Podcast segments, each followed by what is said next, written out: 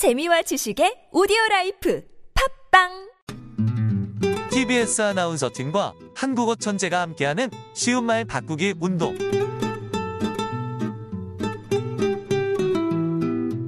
오늘은 상점에 관련된 말들을 살펴볼 텐데요. 새로 생긴 백화점에서는 다양한 pop-up store 행사로 연일 인산인해를 이룬다라는 기사 문장을 예로 들어보겠습니다. Pop-up store란 짧은 기간만 운영하고 사라지는 임시 매장을 일컫는 말로 인터넷 웹페이지에서 떴다 사라지는 팝업 창과 비슷하다고 해서 붙은 이름입니다. 요즘 MZ세대 고객 확보에 힘쓰며 pop-up store를 운영하는 곳이 많아져 자주 등장하는 단어인 만큼 쉬운 우리말로 바꿨으면 좋겠죠. Pop-up store는 그 의미를 살려 반짝 매장이라고 하는 게 좋겠습니다. Flagship store란 단어도 있는데요.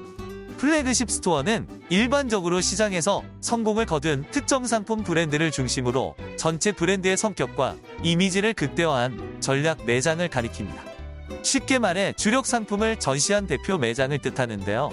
Flagship store 역시 체험 판매장이란 쉬운 우리말로 바꿔 쓸 수 있습니다.